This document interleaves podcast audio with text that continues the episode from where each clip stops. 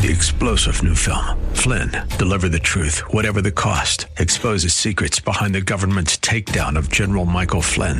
Flynn knew what the intel world had been up to. He ordered the first audit of the use of contractors. This set off alarm bells. He told the truth. He was the most dangerous person for Donald Trump to hire. They had to get rid of Flynn. Flynn, deliver the truth, whatever the cost. Available now. Watch it today. Go to salemnow.com. Salemnow.com. WTBN, Pinellas Park. Up next is Verse by Verse, sponsored by Verse by Verse Ministries.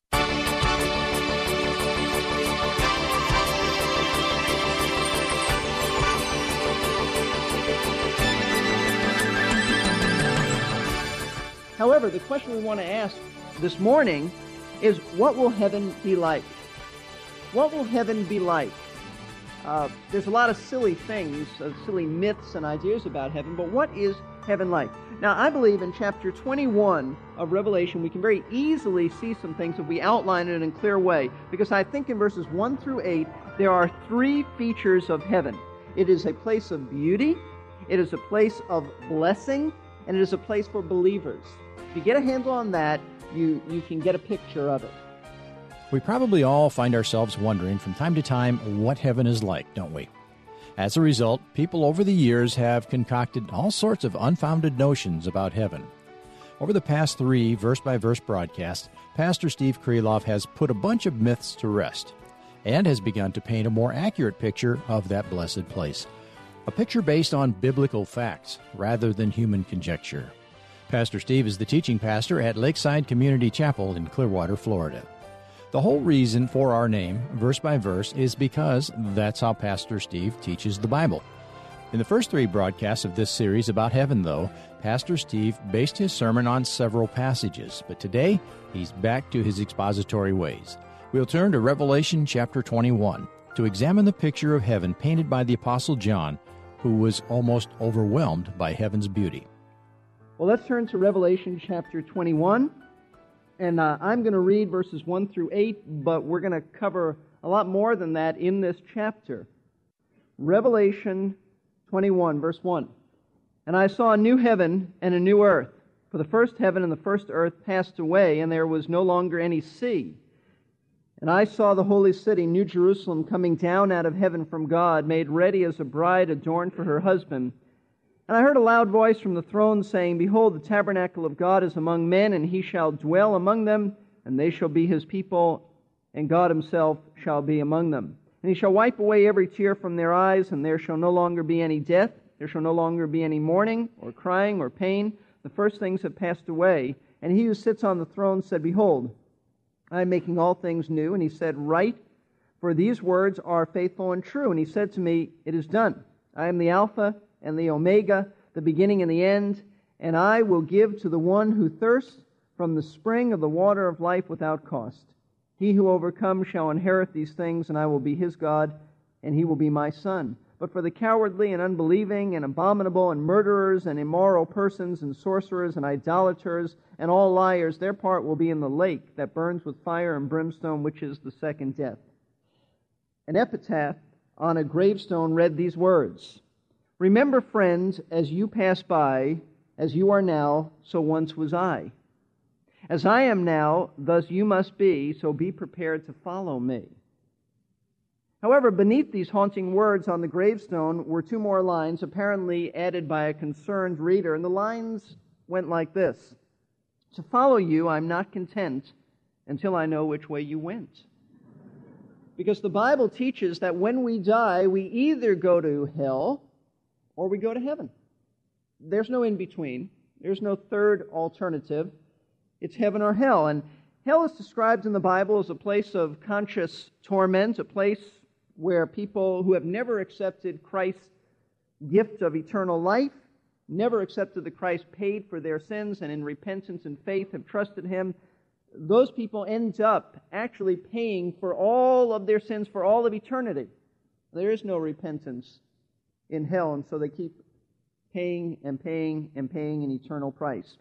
That's what hell is like, very briefly. But what is heaven like? Last week we began a study on, on heaven. I think it's a subject that's too seldom dealt with. And we, we learned this. We learned that about 600 times the Bible mentions heaven. Well, it mentions it in a variety of ways the God of heavens, the kingdom of heaven. Uh, it speaks of, of the heavens. But not until the last two chapters of the last book of the Bible, the book of Revelation, are we given a somewhat detailed uh, description of heaven. Now, why? Why do you have to wait till Revelation 21 and 22 to get a detailed description of heaven? Well, let me just explain the book of Revelation to you. The people who this was written to uh, were God's people, the church, who were suffering in the first century. They were going through some real persecution by the emperor of Rome. They were uh, uh, going through some very difficult times. And in Revelation chapter 1, verse 19, we're given the outline for the whole book. If you look at Revelation chapter 1, verse 19, and if you were here on Wednesday, you would know this.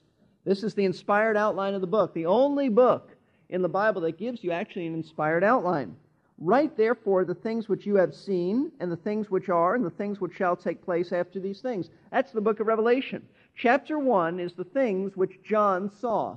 And what he saw was a glorified picture of Jesus Christ, not as the Lamb who's lowly and who's, who gave his life, but he sees him in all of his glory. He sees Jesus as the conquering king. That's chapter 1. God says, Write these things which you've seen. That's what he saw. So he gives us a symbolic description of Jesus Christ as the reigning conqueror in chapter 1.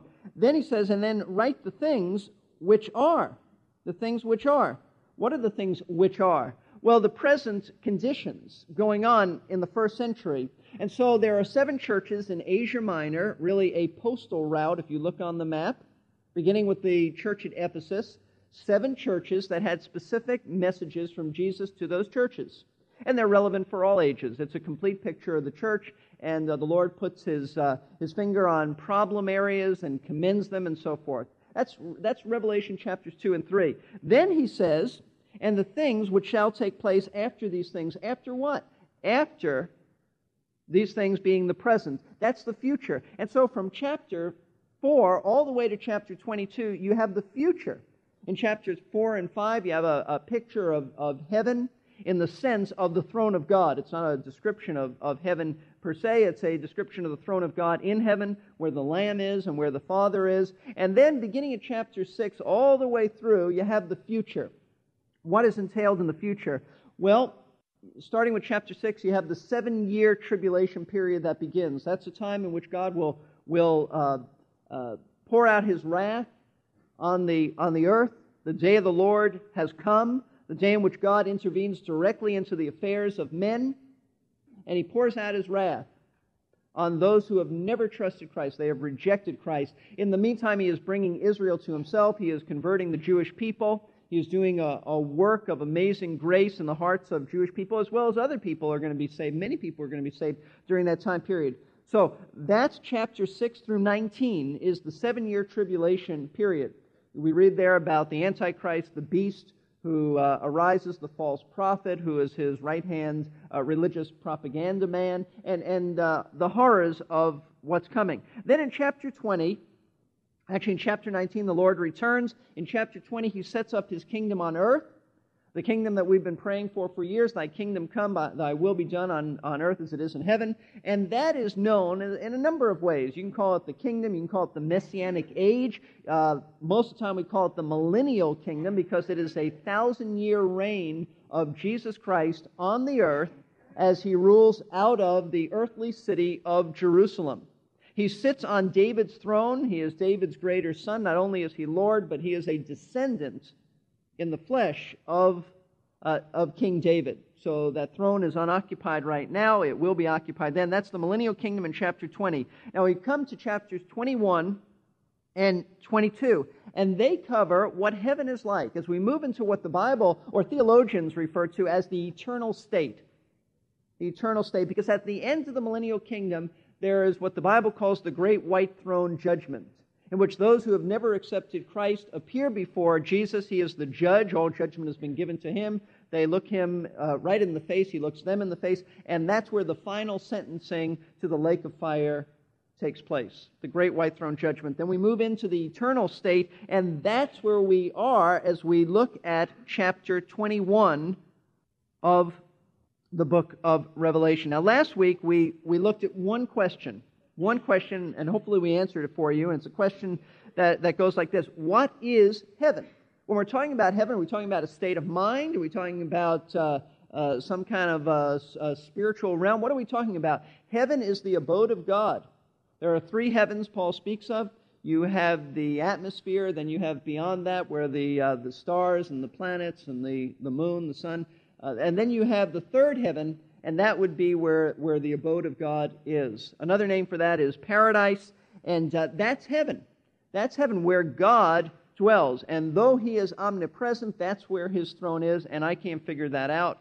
I don't understand how that how you can be omnipresent yet that's where your throne is. But that's what the Bible teaches, and we gave some uh, rather incomplete illustrations of this because no illustration is perfect. And uh, heaven is a real place, and that's where the abode of God is. And that's where we're going to be the moment we, we die, absent from the body, present with the Lord in our spirit. Our body is either goes goes into the earth or is cremated or whatever, and then and then at the resurrection we're going to get a new body and be reunited with our spirit, and thus we'll be with the Lord like that forever and ever. But that's what heaven is. However, the question we want to ask this morning is what will heaven be like? What will heaven be like? Uh, there's a lot of silly things, uh, silly myths and ideas about heaven, but what is heaven like? Now, I believe in chapter 21 of Revelation, we can very easily see some things if we outline it in a clear way, because I think in verses 1 through 8, there are three features of heaven it is a place of beauty, it is a place of blessing, and it is a place for believers. If you get a handle on that, you, you can get a picture of it. It is a place of beauty, a place of blessing, a place for believers. Uh, the first eight verses very, very generally give us that, and then we'll fill in some of the details with the rest of chapter 21. So let's look, first of all, what is heaven? It's a place of incredible beauty. Remember, we said last week that some people think heaven is just bland, it's, it's kind of gray, it's black and white and gray, kind of like an old movie that doesn't have much color. Uh, it's not like that at all. It is breathtaking. We've never seen anything like it. Revelation 21, verse 1. John writes, the Apostle John, And I saw a new heaven and a new earth. For the first heaven and the first earth passed away, and there is no longer any sea. Now, following the, the vision of the great white throne judgment, the Apostle John sees another vision. He's given a vision. Uh, it has to be a vision because he, at this time, is on an island called Patmos, banished for his faith. And so God gives him a vision. He never moves from the island of Patmos. He just has a vision of a new heaven and a new earth. Now, this new heaven and new earth have been made by God in order to replace the old heaven and the old earth. In fact, if you turn back to chapter 20, verse 11, you read, And I saw a great white throne, and him who sat upon it, and from whose presence heaven and earth fled away, and no place was found for them. So apparently, this takes place out in space, and God's going to going to uh, uh, create something for it to take place. But heaven and earth is is gone as we know it. Now, this probably doesn't mean, uh, as some people teach, but I don't think so. It probably doesn't mean that the old created world was annihilated, but rather it was completely transformed by God. Uh, there are some who teach that it was annihilated. Uh, I don't think so. I think it's just transformed. And the reason I, I do that, uh, the reason I believe it'll be a rearrangement rather than a complete uh, change, uh, uh, is because of 2 Peter. If you look at 2 Peter just a few books back, 2 Peter chapter 3, there is a comparison that Peter makes, an analogy between the flood and uh, the new heavens and the new earth that God is going to create. And so he says in verse 6, speaking of the flood through which the world, 2 Peter 3, verse 6, through which the world at that time was destroyed, being flooded with water. But the present heavens and earth, by his word, are being reserved for fire, kept for the day of judgment and destruction of ungodly men. In other words, just as the flood caused the earth to be completely rearranged, that's all it was, rearranged so fire will change the heavens and the earth. That's the analogy. It wasn't that God did away completely with the old earth, it's that He rearranged it through the flood. Uh, today, it is nowhere like what it used to be, and that's why scientists have some problems in dating and things like that. They generally don't believe uh, in a flood if you are um, secular minded scientists. Notice chapter 3, verse 10. He said, But the day of the Lord will come like a thief, in which the heavens will pass away with a roar and the elements will be destroyed with intense heat, and the earth and its works will be burned. Since all these things are to be destroyed in this way, what sort of people ought you to be in holy conduct and godliness, looking for and hastening the coming of the day of God, on account of which the heavens will be destroyed by burning, and the elements will melt with intense heat? The present heavens and, uh, and earth will burst into flames, not a flood the flood was years ago, but it will burst into flames at the ends of the millennial kingdom. And out of those flames, he says, uh, will emerge a wonderful new world. Now, that's the analogy, and that's why I don't think we're talking about annihilation, but a, um, a rearrangement, a purging. Now, you don't have to fear a nuclear war. You don't have to fear that a nuclear war will destroy this earth. It will not. God will do it for us. God will do it. We won't have to. God will do it after the millennial kingdom. Now, verse 13 of 2 Peter says, But according to his promise, we are looking for a new heavens and a new earth in which righteousness dwells. By the way, Isaiah chapter 65 and 66 predicted this. The Old Testament Jewish person understood this. Maybe not all the details, but he understood that it was predicted. You can look that up on your own. And now Peter says that a new heaven and a new earth in which righteousness dwells will emerge. You see, God has been waiting for the moment in history in which sin has run its course, and then He's going to cleanse the world from filth and sin and usher in a righteous world that will never be tainted by sin. And that's why we don't learn about the details of heaven until Revelation 21 and 22, because God has waited for the course of history to be run, and uh, now things are such that sin will no longer uh, be involved. It'll be a perfect environment for God's people who at this point will have no capacity to sin. We will all be, those of us who know Christ, will be in glorified bodies. There'll be no sin, no bent on sinning. Temptation won't mean a thing to you. You will be perfect. Now, the key word in understanding the new heavens and the new earth is the word new. It's very interesting. In the Greek language, the word new uh, means new in terms of, of quality. In other words, not just new in terms of time. We're not talking about new in terms of it, it's just happened now. The thought here is that God is going to bring a different world into existence, one which we don't have right now. It's new in quality. It's the same word that you're to say you're a new creature in Christ. Not just that you're a new believer, it's that the quality is, is new. And while not much is revealed, as we look back at chapter 21, while not much is revealed about the physical changes that will take place on the earth, we are told of one significant change in verse 1. He says at the end of verse 1, and there is no longer any sea. Now, you might have just overlooked that or, or just read it and thought, so what? No longer any sea. Uh, but the Bible says that. Why? Why is this important? At present, about 70% of the earth's surface is covered by water. In the new earth, this will be changed. Revelation 22 1 says that there's a river, but no longer any sea, no longer any ocean. That's what he's saying. Now, why won't there be any sea? Uh, specifically, we're not told. We're not told, but let me give you uh, some plausible explanations. And I think this is right, even though we're not explicitly told. For one thing, in ancient times, the sea was a somewhat negative thing. It really was a negative thing since it was dangerous people would be lost at sea. They didn't have a uh, compass, and ships could be lost at sea. Uh, storms, things of that. Uh, so it was very dangerous. The sea spoke of danger. Also, the sea was used to establish boundaries between nations. There was a natural boundary. So I believe what, what the Lord is saying here is, is that uh, seas created fear and it separated people. And it may very well be that no sea in the new earth means no more fear, and no more hostility between men.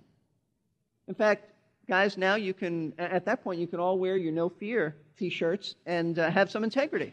Because then there'll be no fear. No fear at all. No fear. And no separation. Remember, where was John? He was on an island in the Mediterranean, separated by water from his beloved flock back in Ephesus. So that would be very significant. No fear. Now, you may wonder, why is it important at all about the earth. Who cares about the earth? We're going to be in heaven. Well, let me explain. Let me explain. We are on the earth, but heaven is going to come down to the earth. Verse 2.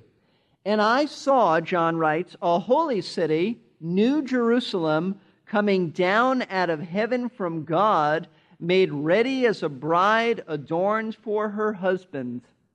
You realize what John is saying? John sees a city. In this vision, he sees a city. It is a holy city, and it is descending from heaven to earth. That's why the earth is important. The city is called the New Jerusalem, in contrast to the present Jerusalem that we know, that ancient city, which is now a modern city, a, a city in the Middle East, a hotbed of activity. This is the New Jerusalem. The New Jerusalem is where we will dwell for all of eternity. It is the city the Bible says that, the, that Abraham looked for, the patriarchs looked for, a city whose builder and maker is God. Hebrews chapter 11, verses 9, 10, and 16 all speak of a city. Hebrews chapter 12, verse 22 speaks of the church being in uh, the city. I take it as the capital city of heaven. It is not all of heaven, it is a city. And I take it that when Jesus said in John 14, Don't worry, don't fret, trust me on this, believe me, I would not deceive you. He said, If it were not so, I would have told you, I go to prepare a place for you. And I believe that the place he's been preparing for 2,000 years is this city.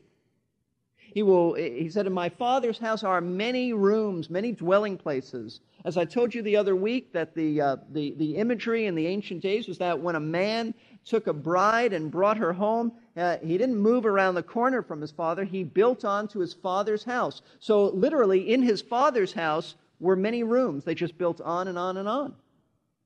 In my father's house are many rooms, really not mansions, but rooms, many dwelling places, though it'll be greater than any mansion we could ever imagine. So, that's the city. That's a city. And it is this city which now comes down from heaven to the new earth. And the thing that strikes John first about this city is its beauty. Notice he said it is made ready as a bride adorned for her husband. To John, the New Jerusalem looks as beautiful as a bride on her wedding day. Now think of it. Have you ever seen an ugly bride? I've done many weddings, many weddings. I have never seen a bride that I've looked at and said, she can do better.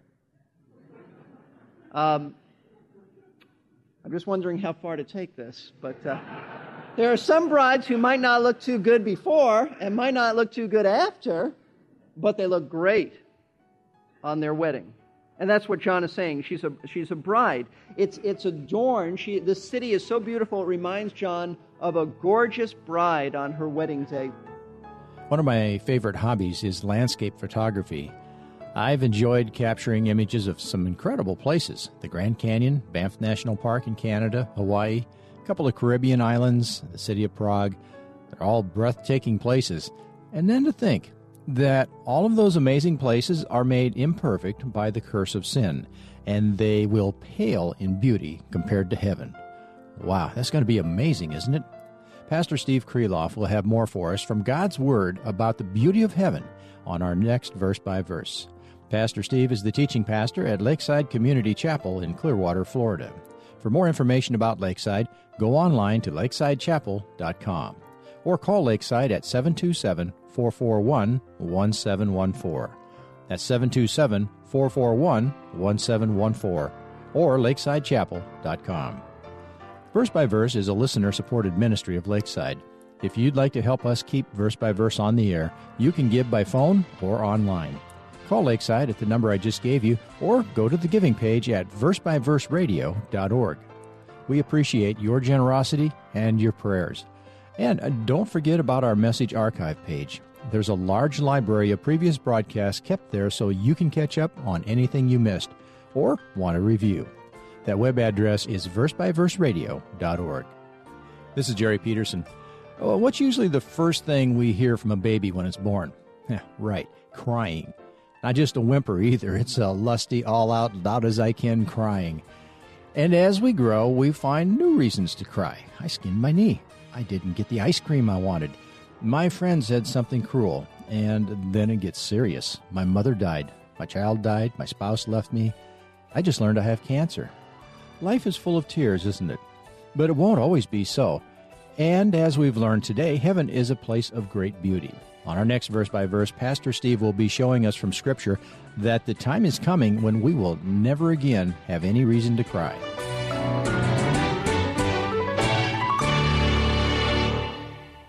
You've been listening to Verse by Verse, sponsored by Verse by Verse Ministries. This program was pre recorded. To learn more, including how to donate to this ministry, visit versebyverseradio.org. That's verse. We're here to give you strength between. Three star general Michael J. Flynn, head of the Pentagon Intelligence Agency, knew all the government's dirty secrets. He was one of the most respected generals in the military. Flynn knew what the intel world had been up to. He understood its funding. He ordered the first audit of the use of contractors. This set off alarm bells. The explosive new documentary, Flynn, Deliver the Truth, Whatever the Cost, uncovers the facts behind this scandal. Flynn told the truth. He was the most dangerous person for Donald Trump to hire. I find out the worst enemy that I'm going to face in my life is right here in America. They took my assessment and they wanted me to change it. And I was like, I'm not changing it. They had to get rid of Flynn. With in depth interviews, archival footage, and never before seen personal records of the man behind the headlines. I just felt like I was drowning. Flynn, deliver the truth, whatever the cost. Available now. Watch it today. Go to salemnow.com. Salemnow.com.